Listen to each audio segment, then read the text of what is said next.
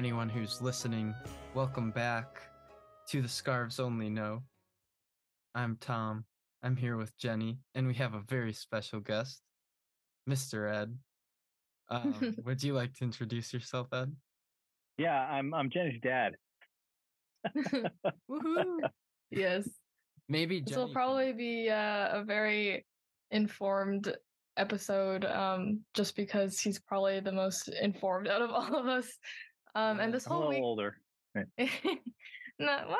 No, yeah. um, uh, like this whole week, I've you know been passing by his his zone, and he's I always I've been seeing like you doing all your research.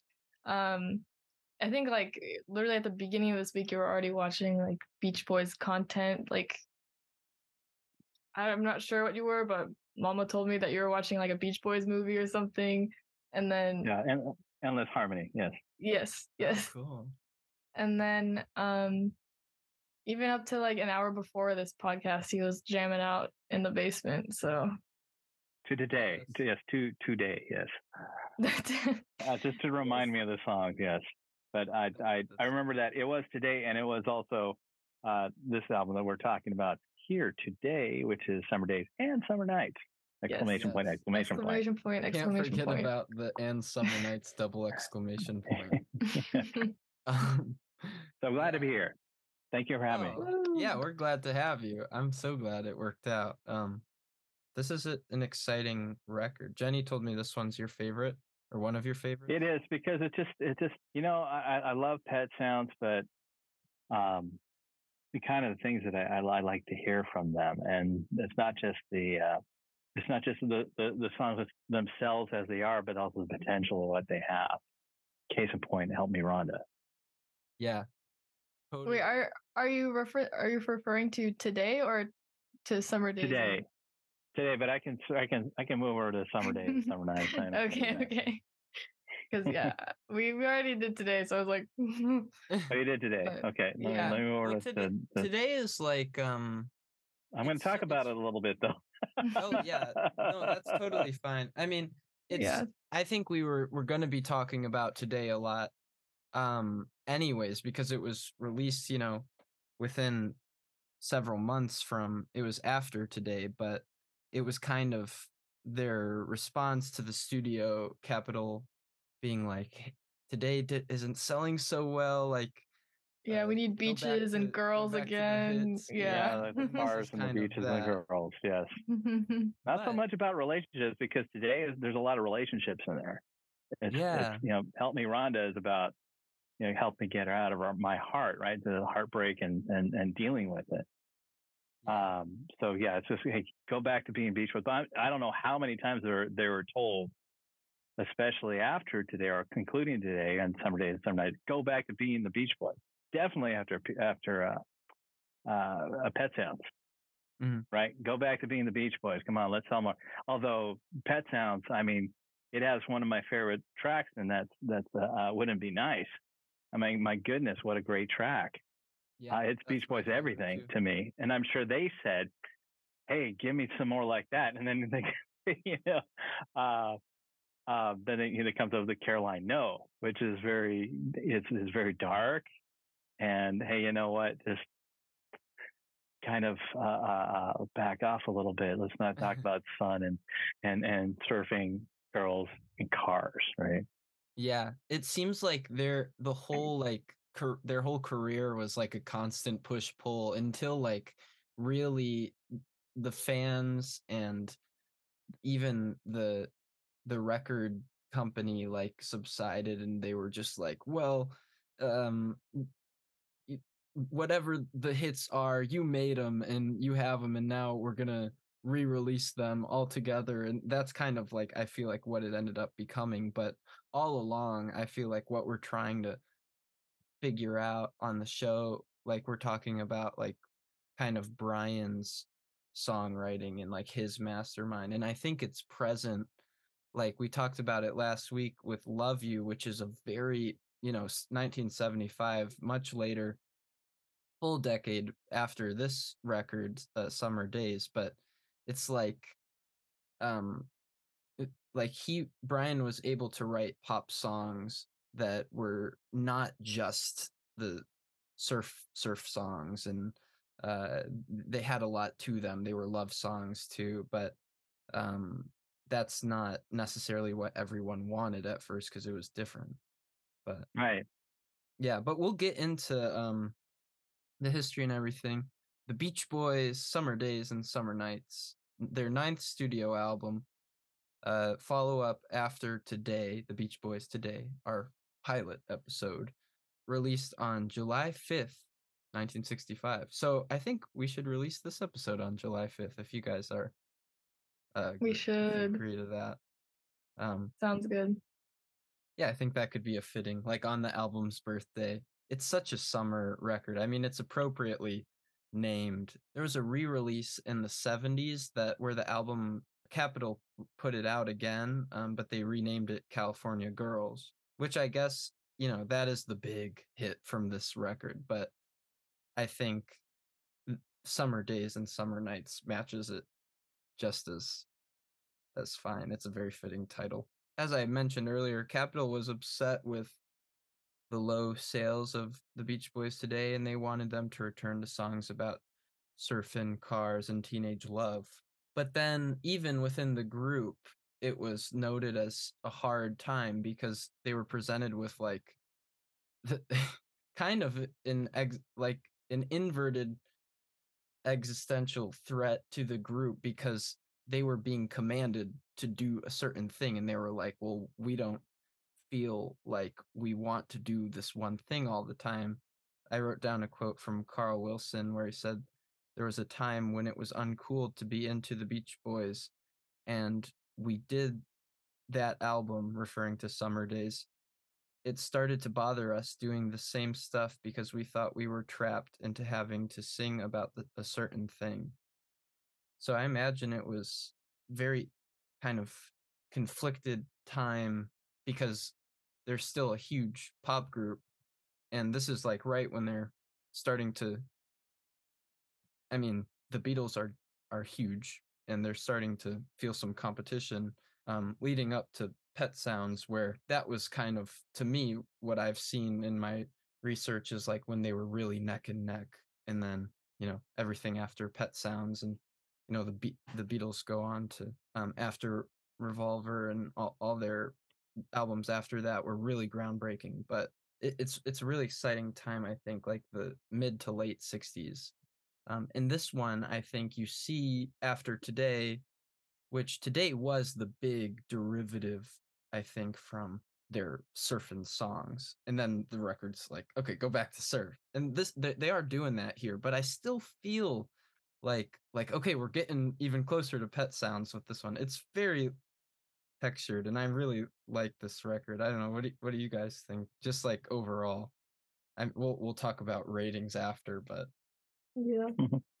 I I like this a lot. I I think this was the one that I listened re-listened to the most of all of the ones we've done for the episodes. Um and I agree with the how s- there are little little bits and pieces that kind of act as precursors to pet sounds. Um I I yeah, I have notes about it um under specifically Let Him Run Wild just because I felt I felt I saw little little bits of pet sound in there which was cool.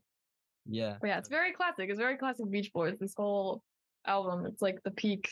They're hitting their stride and their competition, like you said. So So what I what I'm seeing here on on, on uh, summer nights is is they don't have just the cars, the girls, and the surf. It's places as well, right?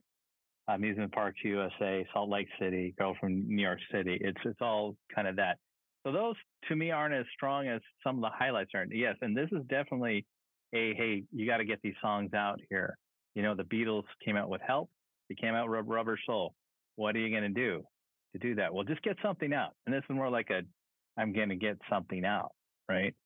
Uh, but then again, you have the redo of Help Me Rhonda, and of course you have California, California Girls, which is a super high point in their career. Oh yeah. Yeah, these I mean this this one's got some huge hits like some of their their all-time greats um are on this this this record, which I think could could be good like for us to just start listing the tracks. It's really interesting Ed that you point out places because that's something I hadn't even thought of yet, but it's right in front of us. Right. They, I mean, they did Hawaii before then. You know, straight to Hawaii back in the I forgot which album it was, but Uh-huh. but uh, this is you know, hey, let's let's put some places there, get people to identify with some of these places. Music Park USA. Hey, it's the whole U.S. so they can have somebody uh, relate to it, right? Yeah. Mhm. like Surfing USA. But there's as for the track list, side one, track one is the girl from New York City, which is a minute fifty four seconds. This is uh I, I mentioned on the last show that I've been consistently impressed with the first track on each Beach Boys album. I just think they're really good at opening their albums. And I think this is another good first track. It's really catchy. The melody of the chorus kind of hit harder than the main melody of the verse, but I like both of them. Do you guys have any notes on that one? The girl from New York City, another place reference. and another girl reference um because we got California girls uh, later on in this. But Uh huh. um yeah, when I first listened to it, I was like, hey, they're cheating on the California girls. But I thought about it more, and I think I like to think of it better as a balancing bookend, even though it's not like start and finish. But yeah, it's just very satisfying. But um, as for the song itself, it didn't really like. It was I liked it, but it wasn't exactly breaking any new ground, or it wasn't. I don't know. Um, but then again, this whole album is very, very like classic Beach Boys sound for the most part. So for me, you know, it's one of those get in and get out songs. Just just get out there, exhibit your what what what you're trying to say, and do it under two and a half minutes, right?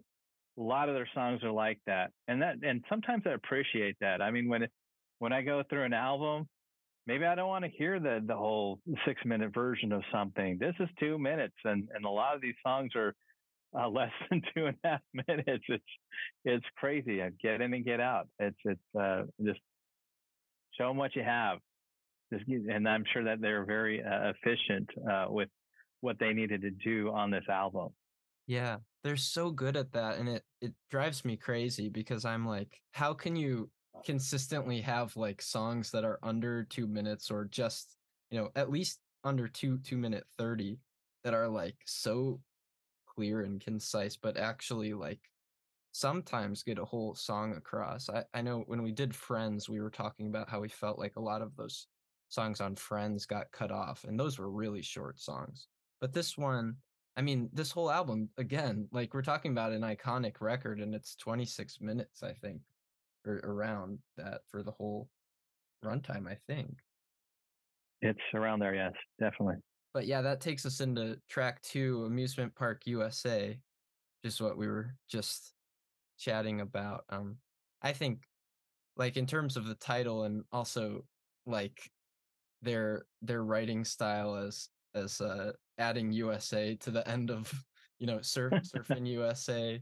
It's kind of it, it's that universal feel that we're talking about. At least in the United States, it's not literally universal, but you know everyone in the states can relate to it because we're all part of the USA. And That's right. uh, the opening the opening riff, not like guitar riff, but the opening vocal. Let's take your car and mess around at amusement park USA. It kind of reminded me of Little Saint Nick. Um, yeah. like, like the just just the way that it unfolds.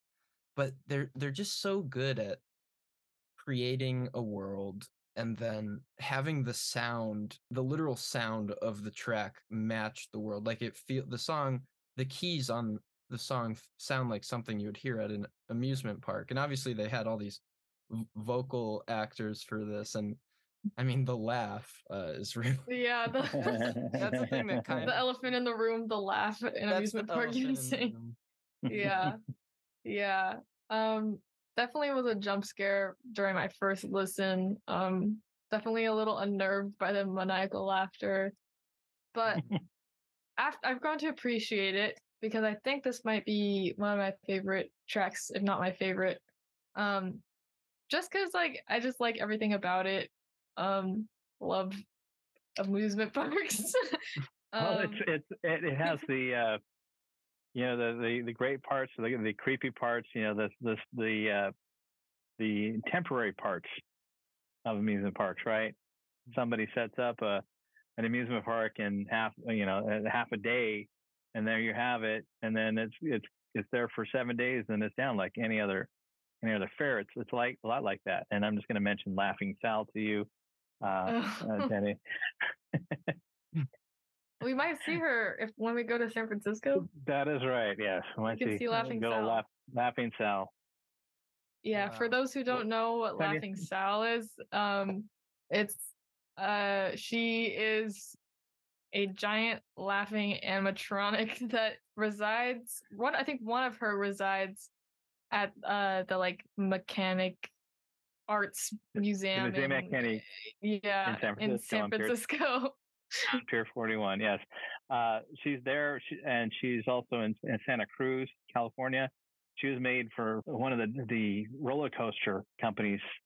They said, "Hey, you know what? You want a fun house? Here you go. Here's Laughing Sal." And there was a, another, the, a male counterpart. I forgot what his name was. Oh, yeah, I remember him. Super, super creepy. Yeah, yeah. We'll, we'll send you a link, Tom. Yeah, oh, insert right here. So, so you can have oh, a nightmare. Yes.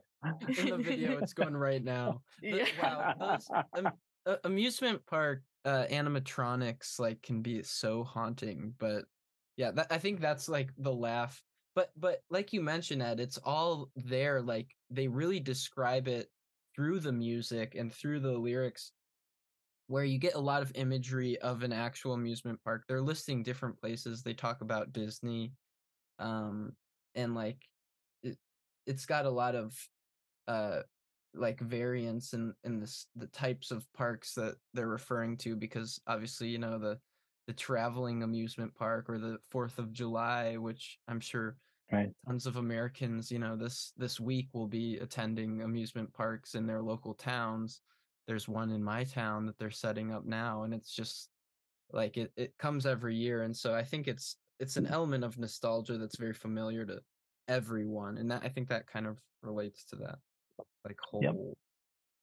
i don't know mm-hmm. connection mm-hmm. and you know really trying i think they're trying to get relatable tunes and that's kind of the idea of a pop tune anyways yeah um, was was the guy who did the talking segment in the middle of the song with like the mm-hmm. carnival barker and like the couple was it all the same voice actor or? You know that's a good question.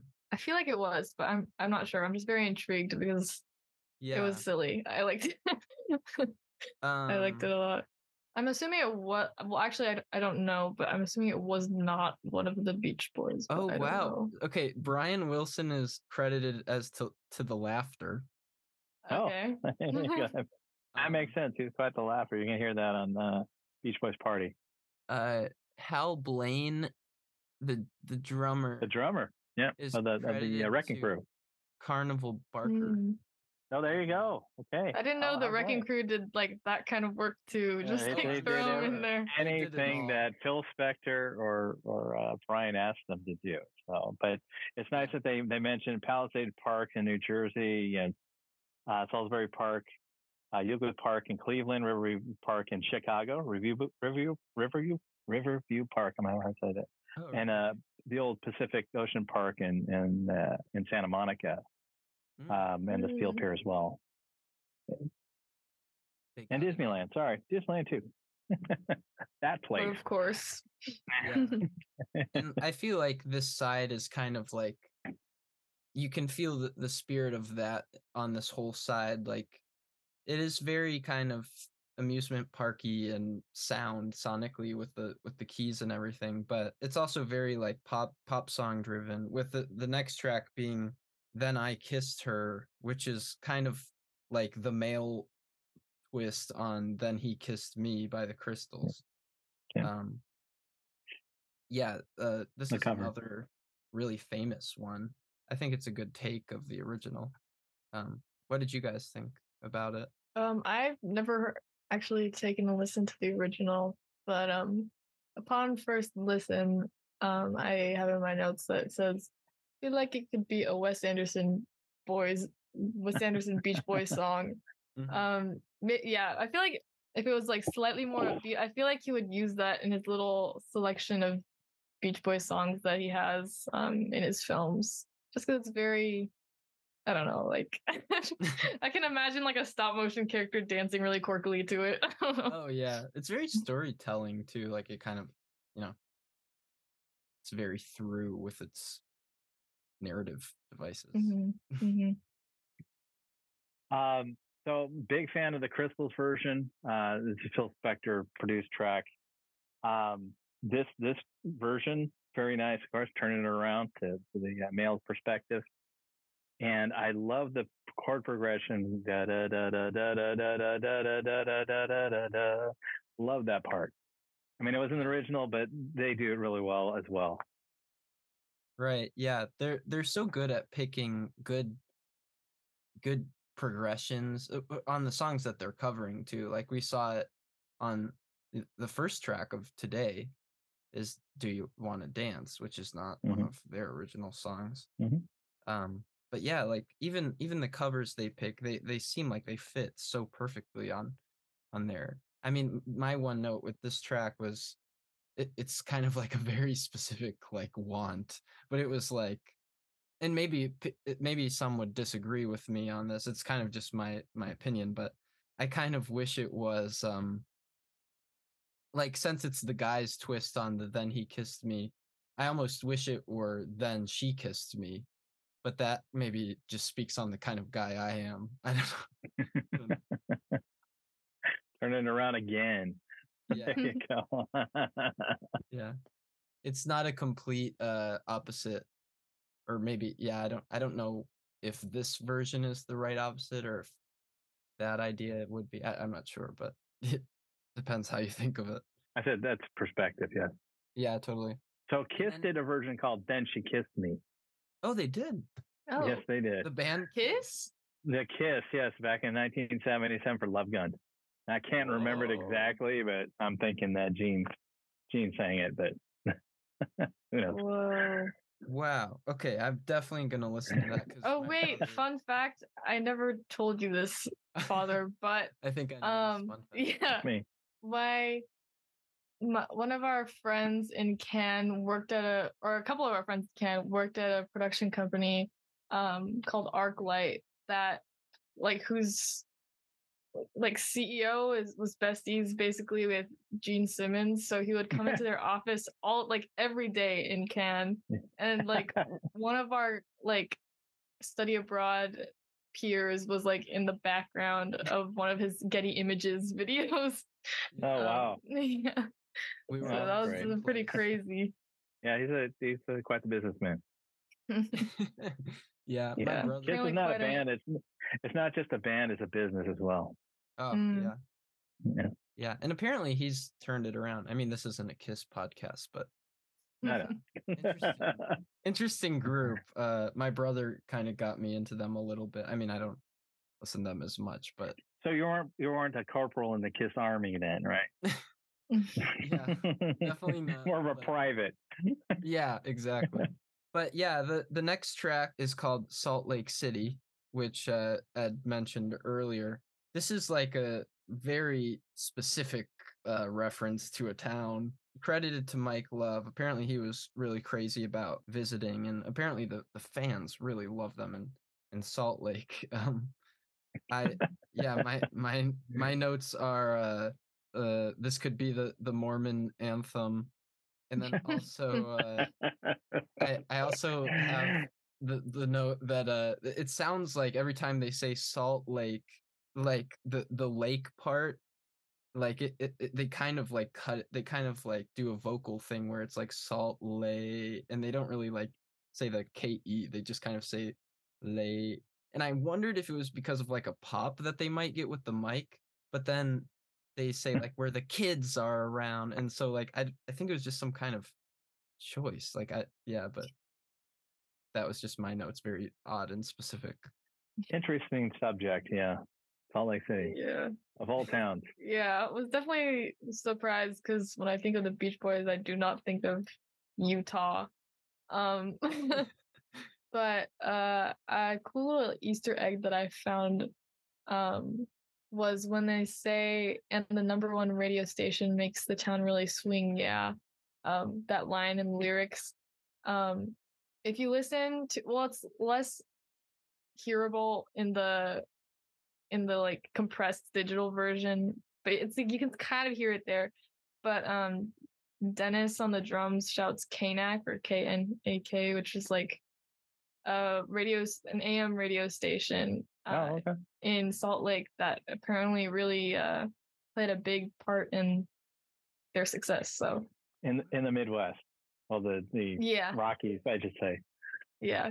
So that was the Yeah. they they give a little shout out. So that makes I feel like that makes a little more sense for this song. yeah they played like one venue dozens of times like in a decade span like from 62 to 72 or something and yeah like apparently it was they were big there um so it makes sense that they would want to right. I- I mean, I- they're clean cut American kids, so to speak, right at the time. right makes yeah, it, it makes sense but uh, but almost when you first hear it you're like who is paying them to sing this song? The mayor of salt lake maybe? I don't know. the Chamber of Commerce, of course. yeah. Yeah. but yeah good good tune. Um, but then uh but then it goes into girl don't tell me track number five. This is the first one that i noted for like loving. Um very beatles to me very kind of hard to get to ride. yeah It's like Which- exactly ticket to ride. yeah and in this it's funny because the the single ver- the re the remake of help me rhonda which is right after this kicked ticket to ride off the number one spot on the charts Oh, re- whoa! yeah Did not know that. Wow. But girl, don't tell me. Do do we have any other thoughts? I just like it for its Beatle. I mean, it it, it doesn't feel instrumentally as like tight as like, you know. Like, No, no, but especially it- but it's- drum-wise. Well, it seems like the the Beach Boys actually played on that one on on this track, uh, but it was the B side to to Barbara Ann for that Mm, okay. Yeah. Yeah, under 45 RPMs. on the forty-five. yeah. Mhm. Yeah. And it was Carl think- Wilson who sang it. Oh, Oh yeah. interesting. Well, I think I, I read, I don't know how true this might be, but allegedly, I think Brian was inspired by Ticket to Ride and mm-hmm. wrote this and even considered like submitting it to the Beatles, but mm. don't don't know how true that is. I saw it on like a YouTube comment, but that's that would be interesting if that was the case. Yeah, yeah. Yeah. It feels like like a Beach Boys take on like one of those mid 60s Beatles tunes, which I just love. Like it feels like it could have been a Beatles tune in in the way that it was like constructed and I'm sure like Brian did that on purpose like he was really listening. I'm sure like everyone was in his ear like about the Beatles and everyone's talking about the Beatles. Beatlemania. Yeah, I, I like that kind of I like the sound of the help era and like the hard days night stuff where it's like very jangly and you know they all played rickenbackers and i just I, I really like that sound Yeah. Epiphone Casinos. The other thing. Play. oh yeah epiphone yeah help me rhonda which is a different version from the one that's on today which is very weird for me because i listened to the today version first which is the lesser known version than the single re-release and so i i had to do all the research because i was like well what's going on? So help me rhonda was re-recorded after the release of today um, because they felt that there was some missed potential on it. They felt that it could have been a number one hit and because of the way that they did it the first time around it just wasn't. It was the the, the version that's on today was driven by a ukulele and a harmonica but then this version they switched it out for kind of a punching electric guitar playing the same riff the and Mm. and they they they claim that this is the version. They got what the studio wanted and what they wanted. Still trying to decide how i feel about the two of them. I think it's just that thing when you hear something the first time with and and you kind of develop an ear for it and then it, very weirdly it was like totally i was like oh there's another version on this on this one, you know. But I don't know what you guys think of the difference between the two. I hadn't yet taken the time to listen to them back to back to hear exactly to like look for the differences. But I think just based on my gut, like this one is a lot diff- more different, but I think I do prefer the summer days uh version just because I don't know. I I feel like I am I am the mass crowds that the the record company is trying to appeal because I'm eating I'm eating everything up that that everything that's supposed to be a hit I love so it's Sure. working. Well, I think they were going the- more of the wall of sound, wrecking crew sound. So, uh, there, I mean, there's three distinct things. I mean, yeah, Al Jardine is still singing, singing "Help Me, Rhonda," right? Uh, but there, in the beginning, you have a counterpoint now uh, with the bass by this Ray Pohlman. I thought it was going to be Carol Kaye, but it's actually do do do do do do do. The counterpoint to da da da da da da da da, da which is played by the the late great Glen Campbell. Um, that's Oh. one big deal, right? So do do do do do do do do do do do do do, and then that's gonna play a part, in I think in the next the next track. Uh, you also have the solo portion. In the first version of today, there's a space for a solo, but there is no solo. uh, in the in the the this version, you have uh, Leon Russell playing the grand piano, going da da da. This really percussive piano part, which leads into a guitar a guitar solo. Yeah, yeah, very guitar. And that's it's it's great. And then the last part, I, I would say that the big difference is the the "Help Me Rhonda" part where everybody joins in. And the first one is "Help Me Rhonda," yeah, a bunch Mhm. of guys saying that. In the second version, you have Brian going there, "Yeah," you know that hi, "Help Me Rhonda," yeah. It- yeah. It it it finishes much better. Yeah. It's more tight vocally. Correct. And I didn't know that about Leon. That's really cool. Um, because I knew he was in the Wrecking Crew, but I didn't. I wasn't sure if he like played on any Beach Boys records. And so now, Yeah. now hearing that he's on this version of Help Me Rhonda, I was trying to figure out how I felt about the instrumental break in this version. I think it's it, it is a lot more studio made together, and it feels like you know a band's actually taking a a break, but in, in the sense that like a lot of records from the 60s feel like it's got a bluesy feel, but it's more like an instrumental break that to me kind of still feels like it could really go in another direction, but it still is kind of, you know, conservative to the actual flow of the song, which I, have no problems with. Um, but that's just like Well, it's also it is also a a Beach Boy shuffle, right? So you had that one and two and three and four and one and two and three four. That's it. In the gone up, down, down in my head, right? And that you have the the slow version or the fast version, and some of their biggest hits are that shuffle. Mhm. Um, the next track, California Girls, is a shuffle, right? One, two, and three, right? And then uh, if you slow it down, in my room is a shuffle as well. Mm. Yeah, that's a that's a good point. They all kind of have their th- the it can very much be stripped down to, you know, their their hypnotic Beach Boy feel is really just maybe BPM sometimes and like, you know, falling into the same the same structure rhythmically, which, you know, is is very smart. Um It is. I guess I guess that's a good point. That's a good moment to flip flip it over to side two, with track one being California Girls.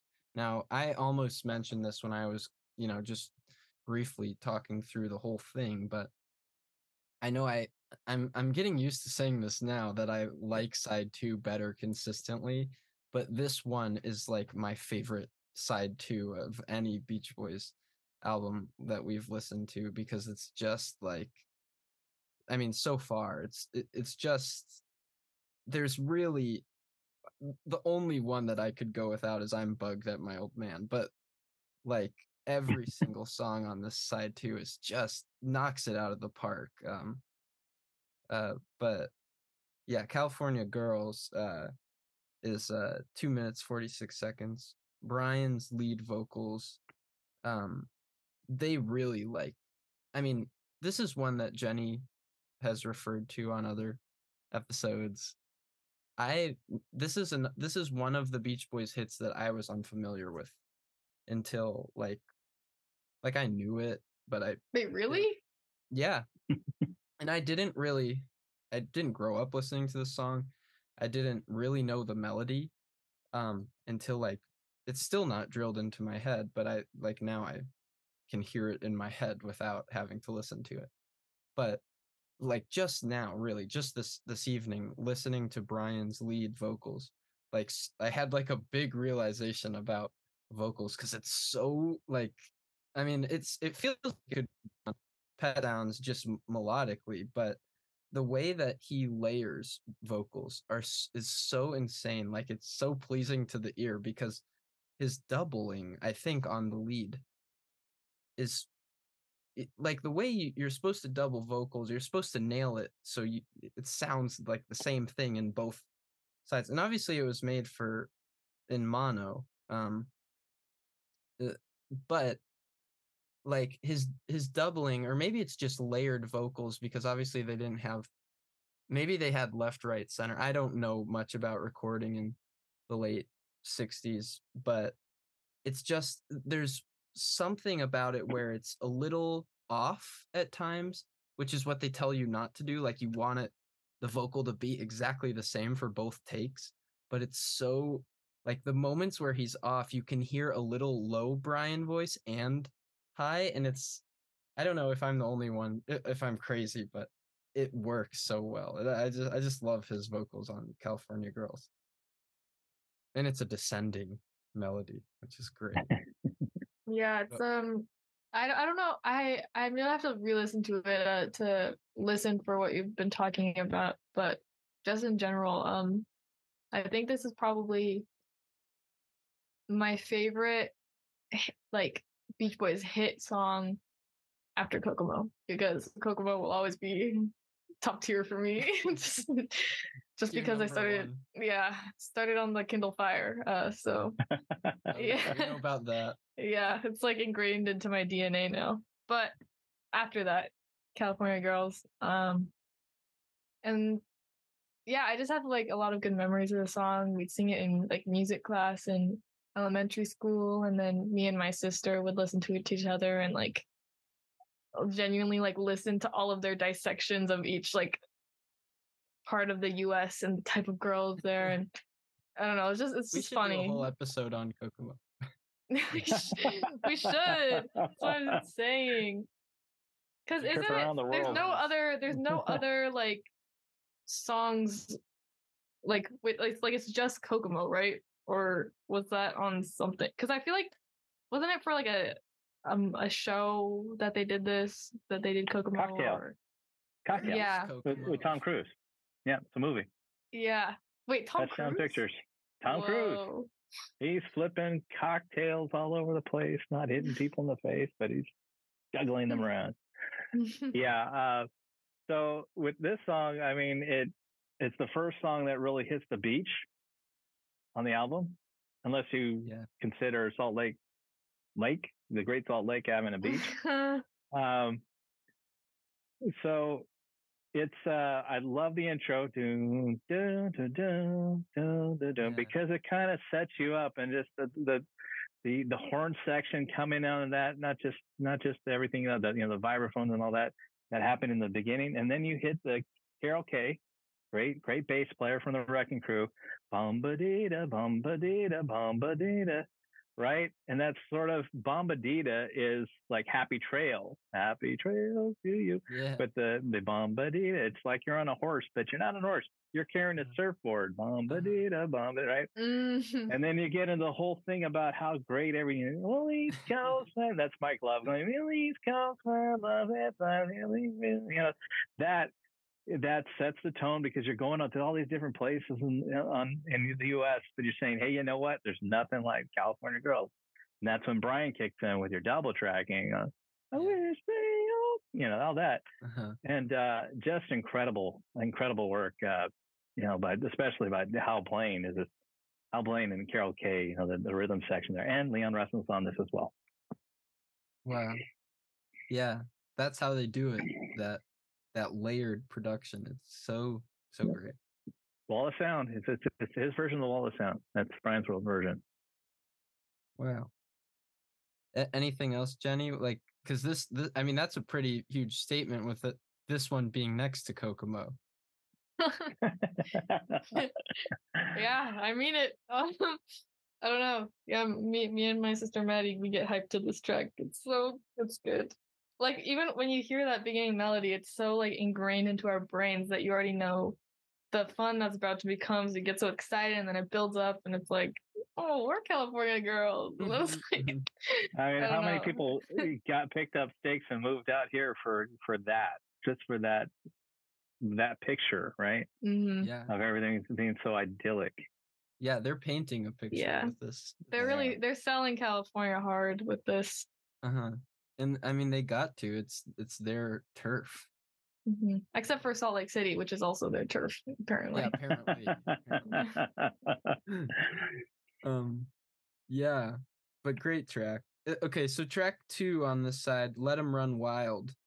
This was one that I, once again, really liked. It, it it's kind of unexpected feel that I, I I mean, I didn't know where it would go, but the background guitar right at the be, the beginning of the song, it's hard to describe, but it I kind of think it has this downward progression. It's it's more of just like a an accent the guitar, but I really love how how it sounds. Um and also when when Brian does his high let him run on the on the chorus, that's like very pet sounds like I mean any like falsetto Brian like hits close to home and it's like I love that his vocal sounds when he goes up there and also I've stolen it before um and it's weird cuz I haven't heard this song uh, like before listening to this record but I think I've heard that same like what what that vocal does literally I've heard it somewhere else because I've used it before the like woo woo woo like let him run but like I've I, I don't know maybe it's the lemon twigs because they're really inspired by Beach Boys but like I I just added that in a song I recorded recently which I talked about last week for Mm. also using Beach Boys inspiration But Or wait, is just- that is it the one that um that we played with Viv? Mm-hmm. Yeah, yeah. We just That'll recorded it. I I'm I'm tempted to send you a demo, but I'm like, I'm like, oh, I I'm I'm gonna leak it. Be No. perfect, and no, I don't. I'm not worried about that. No, I'm just like, I I need to perfect it more. You know. Mm. But it, I mean, it's a demo, anyways. So. yeah, that's true. It'll be done soon. It'll be done soon. Mhm. But yeah.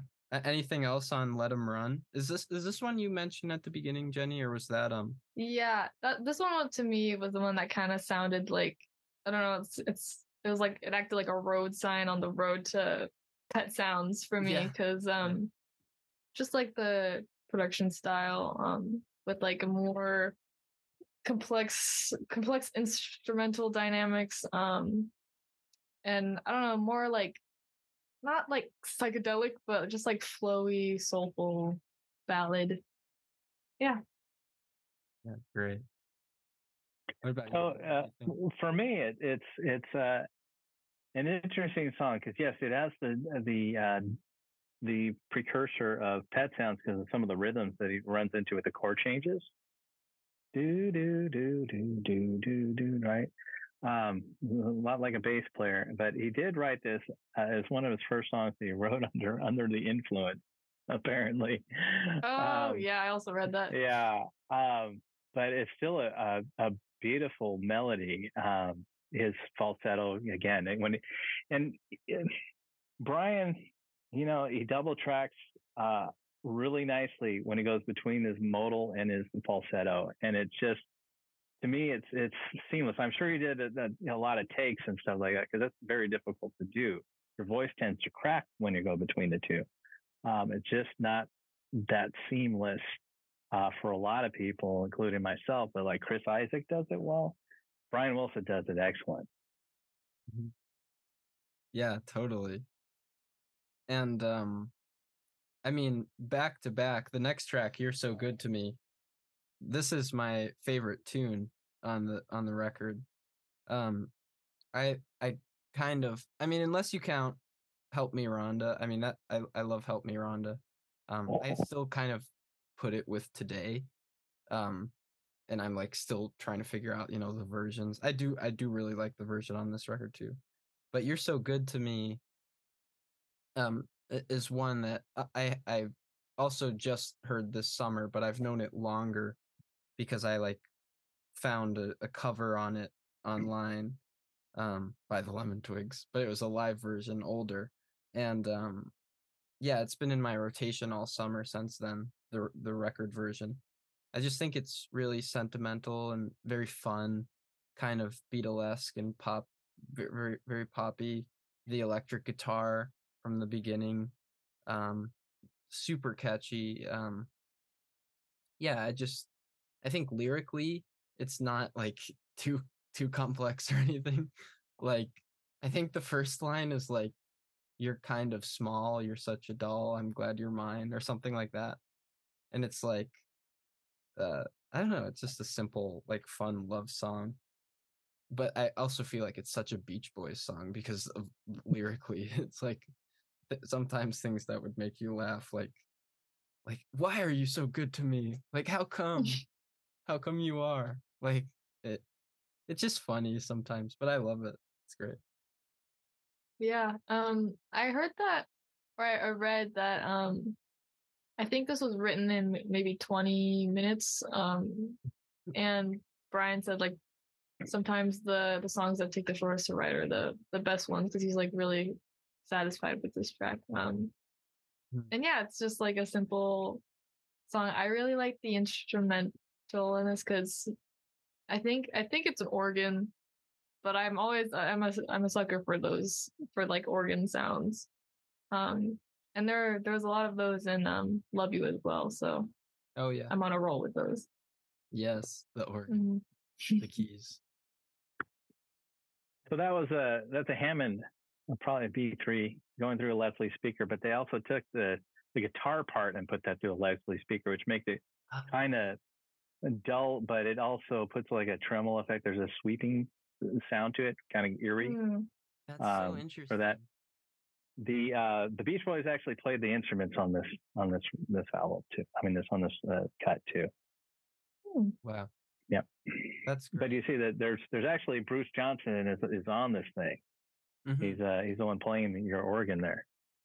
Yeah, I was reading about Bruce's involvement in this record because up until this point, he had just kind of replaced Brian on tour, and mm-hmm. they thought he was, you know, uh, capable, um, I guess, but they just hadn't in, in, included him uh, in the studios, I, I guess, the studio sessions. But now he's finally right. on on this record, which is yep. cool. And then he was in it for the long haul, but yeah, um, that's really interesting that they put the guitar through a Leslie because I've been wondering how they get like sounds that are so today what what I would think like if it was made today I would think that it's a synth or like a key like mimicking a guitar which I literally have done um not mm-hmm. because I I needed it but well it was a sound that I wanted to hear but but yeah but but in this case it's like a guitar going through a, a, a keyboard amp or like a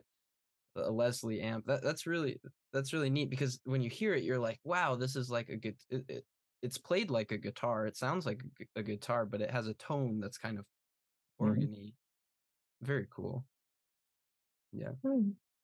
always they were always on the edge of inno- innovation the, the in, they had to push the beatles yeah, they, they had they had competition. They had some serious competition. Well, the the next track um reminded me of Genny because it, it it's uh it's an instrumental track and you've through and through really liked each instrumental track that we've listened to uh, for the records we have. But this one Summer Means New Love and this was my favorite instrumental that I've heard so far just because of how dreamy I think it's better than the the instrumentals on Friends. I like those ones too, but I just think this one mm-hmm. is it's just such like great song after great song. Here's an instrumental, still great song. Like they don't need to overwhelm with the vocals. Yeah. Um this track actually I had saved to my Spotify like before I listened to the album. Um I had it downloaded because that I think I don't know if it's still, but it used to be like my favorite Beach Boys instrumental track. Um and I actually discovered it in Cannes maybe like in the second month. Um maybe like right before spring break. Uh and I was like sitting on the beach and I was listening to songs that kind of sounded like it, but didn't really like scratch that itch. And then that came on in the shuffle somehow. And I really enjoyed it. Um, especially because I think that day when I was sitting on the beach, I was feeling like a little homesick and a little down. So that, I don't know, I just have really good memories associated with um, that song. And that's what it sounds like to me is like I'm brought back to that beach and the sun. Um, before that creepy bald man came up to me and touched my foot. But um, oh, yeah, yeah, but um, uh, That's what'll happen. yeah, it Yeah. reminds. It's the calm before the storm. But um, yeah, I I really enjoyed that. Um, but I think since I'm used to it, my new favorite instrumentals uh was that weird like diamond one on Friends that nobody else really Uh, liked, Diamond but I liked. Yeah, yeah. I liked it because it was so themed. It was so immersive. I don't know, but no, I like the I like the instrumentals on Friends. I think Friends is like great through and through. I rated it high because I think it's you know, it didn't really have any skips for me, even though it Mhm. Eight songs or whatever. It was really short. But, yeah, I mean, yeah, the um I mean this is yeah, this is up there with them, but yeah, Diamond Diamond Head's a great one too. Do you, Mhm. what what do you think about this one, Ed? Definitely a precursor to Pet Sounds, uh, to the point where it was the uh, the B side of Caroline No. Oh really? They actually they actually put it on the B side of 45, um, and uh, they thought highly enough to actually cover it again. And multiple artists have covered it since then, including uh, Brian Wilson. So Oh, Hmm. and it's crazy. yeah, it's, yeah, it's a nice little moody piece. Yeah. I love the the added knowledge on the 45s because that's something I like never never think about. Well, just think how they had to con- they had to contain things when they felt they needed to release things on on as singles, right? But Yeah. well, they had two sides. They didn't just put it on both sides. They said, no, yeah. let's put something on the other side too to to kind of sell it, or or just release some some uh, uh related or non-related uh, uh, music on there. So it's it's it's interesting the, the whole concept. But I, my my uh, sister Anita was a big 45 collector. She probably still has them. Time I see her, I'll, I'll I'll ask her to look at her collection again. Yeah, and that's probably the main, you know, the main way a lot of folks heard these tracks um in in the first place, like the 45s, you know, that's the single release. um, They're cheaper. They were cheaper back then. I know the album was only three dollars, but bigger the, the yeah the back then the 45 would probably be about i don't know 90 to 100 to a dollar that's it Yeah, and we talked about until Beach Boys today, they weren't really thought of as a group, an album group. I mean, the idea of an album group wasn't really a thing um until like definitely not a concept album that's for sure yeah, like that that a band were, is supposed to make like a huge cohesive project for an album like that, you know, they were all putting out uh these 45s, but yeah, yeah, totally. I I like uh the the idea of the the A side and the B side and how they are supposed to you know go together. Um, the the next track is uh is uh track five. I'm bugged at my old man, which is one I said I could go without, but I think I'll, I'll learn to love it. Maybe it's uh AKA I would call it the the Murray Wilson diss track. the murray yeah Almost satirical at, at times. Like, yeah. sometimes I'm just like, like you're I'm- writing I'm- this on purpose. I'm really curious as to if it was intended, like if it's actually satirical or not, because some of the lyrics are so cliched and almost juvenile Mm. that it's like there's no like He boarded No way. my windows. I it's so dark in here. no, like, but like the, I think Where like is the this a beginning cartoon one. and where is this like we should be concerned about the Wilson brothers? Yeah, at first it's like it's like a caricature at first of like their image where it's like, why did he sell my surfboard? Or like I got suspended from school. And then it's like it can get really like eerie my hair in later. Yeah. It's like it's like uh, what we've been talking about with like almost every episode where the Beach Boys are just like talking about nothingness and then they drop a bomb in the middle of their lyrics. And it's like, whoa, whoa. yeah. It's- I cackled Yeah. when I heard the song. Like I was just like laughing out loud at moments. Um it's a funny yeah, song. it's a punching Yeah. piece too. Like it's it feels like it would be a ballad, you know? But Mhm. it's it's just so I don't know. What- do you think? They had issues. They definitely had issues, and if you have a chance, it might be on YouTube. It's uh, called. There's a TV movie from I believe the '90s called "The Beach Boys," uh, an American band.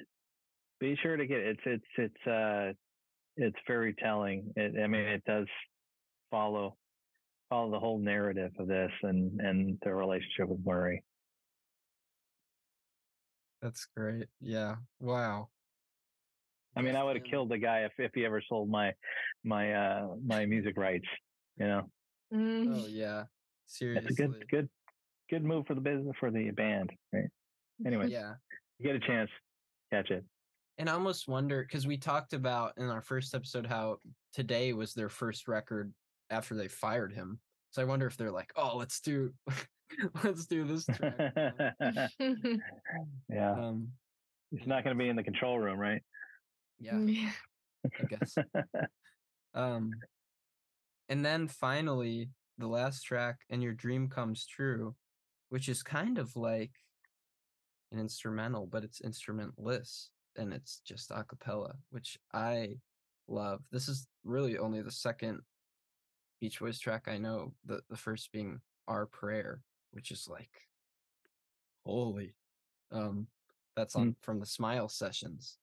Um if Smile would have turned out how Brian wanted it to. But I, yeah, I I love I love that that song Our Prayer. I mean anything Beach Boys a cappella. is, uh, I mean it's great. It's hard to like listen to like day to day like in the in the mix uh, in your playlist, but yeah, I think I loved it.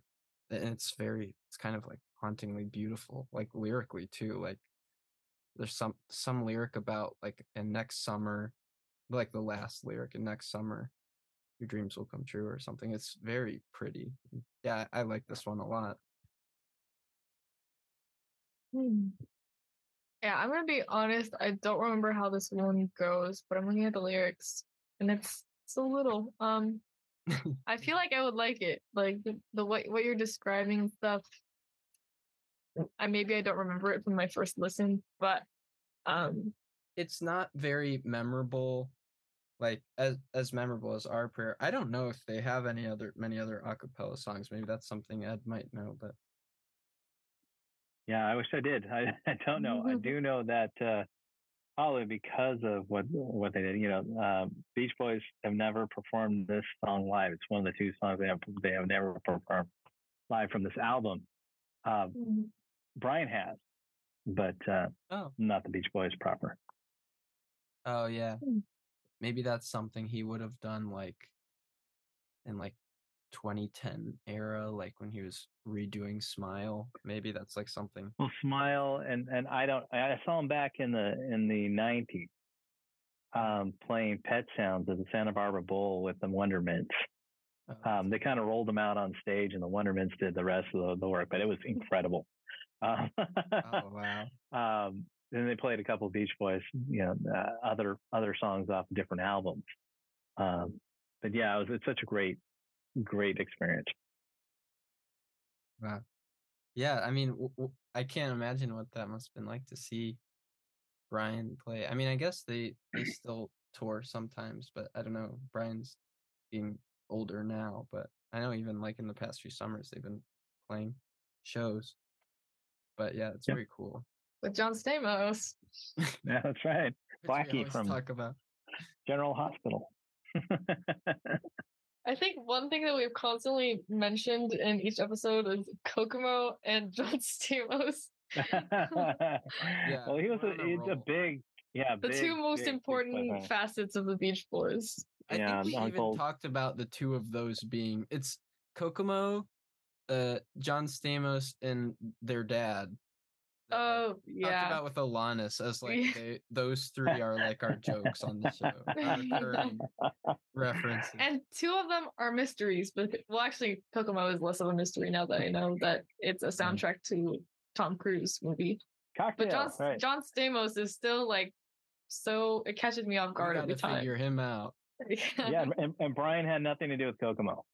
Nothing to do. what? No, What? that was all. uh, The the lead was sung by was sung by Mike Love and Mike, and uh, probably. and uh, Carl Wilson. Really not a Kokomo, which is really Brian's part. Like how much Mike's involvement is, like it's kind of alarming with the amount of hate he has. Like, he de- definitely does have a lot of. I think from his perspective, he has a lot of pent up frustration that he isn't given the credit that he believes is due. But he was Mhm. working with a genius, his cousin. I mean, I don't use that that that term lightly. It's that he was a genius. The stuff that he came up with under the influence or not under the influence, he knew what to do yeah, and uh, and then took all of his uh, his influences, including the Four Freshmen, which my dad was a big fan. So that's where it kind of um, it it, it uh, lands on my my lap. Um, it's just incredible what what he did, and uh, you know the way that Brian can make you make you feel like you're standing at the beach just because of the way the the the vocals were not ooh they're oh right they're, they're they were they they they rolled in on you like a wave right especially the early stuff yeah, and Yeah. that's that's what they're trying to do with the because they're the Yeah, like- Boys. That like uh, she knows me too well from from uh, today.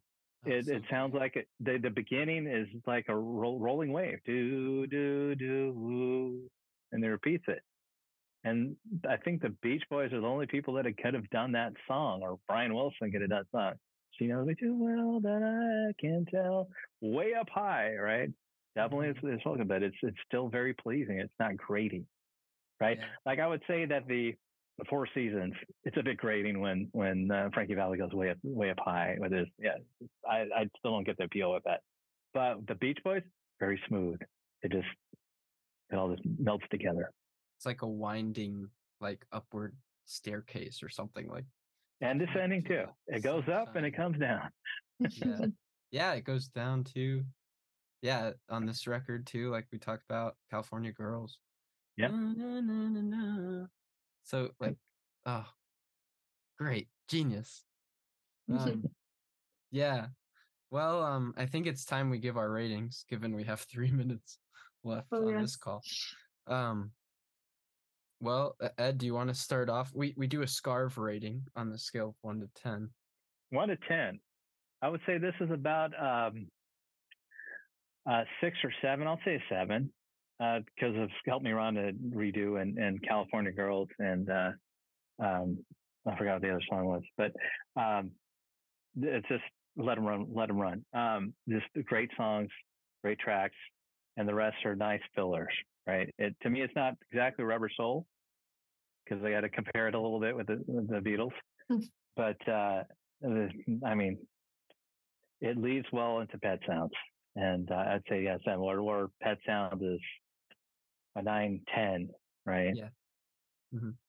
On my Agreed. scale. Yeah, Yeah, that's that's fair. Fair rating. What do you say? Well, I'd say I would say that today uh, that would to me I think that's a little higher eight I think because of the, the consistency with me it just We rated that one high also. I think. yeah it's just it's, it's I think it's just a great album with one one clunker which is the last the last track that's it Yeah. What do you think, Genny? Um, I think this.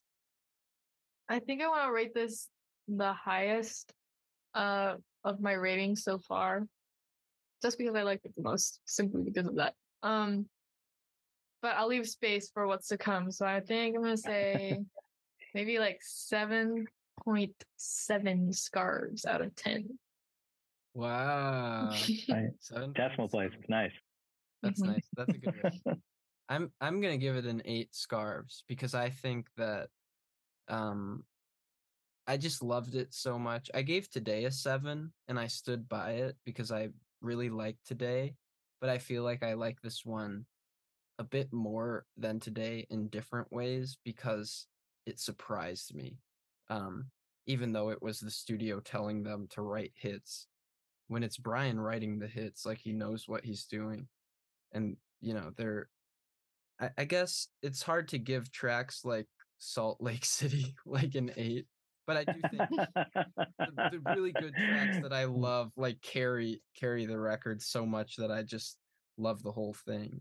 And um there was a version that came out in the early 70s that I mentioned that was just called California Girls. And interestingly enough, that one didn't have Amusement Park USA or um uh I'm bugged at my old man, which that version I would give an even higher rating.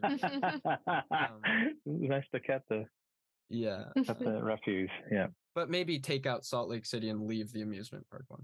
Anyways, uh, we got to wrap Agreed. out because it's gonna kick us out. But thank you so much, Oh, Ed, for coming on. Oh, you're welcome. Great to be here. Thank you for having me. Yes, it's been a great one, and uh, yeah, thanks, uh, Genny, to having your dad on and getting him on the show. Of course.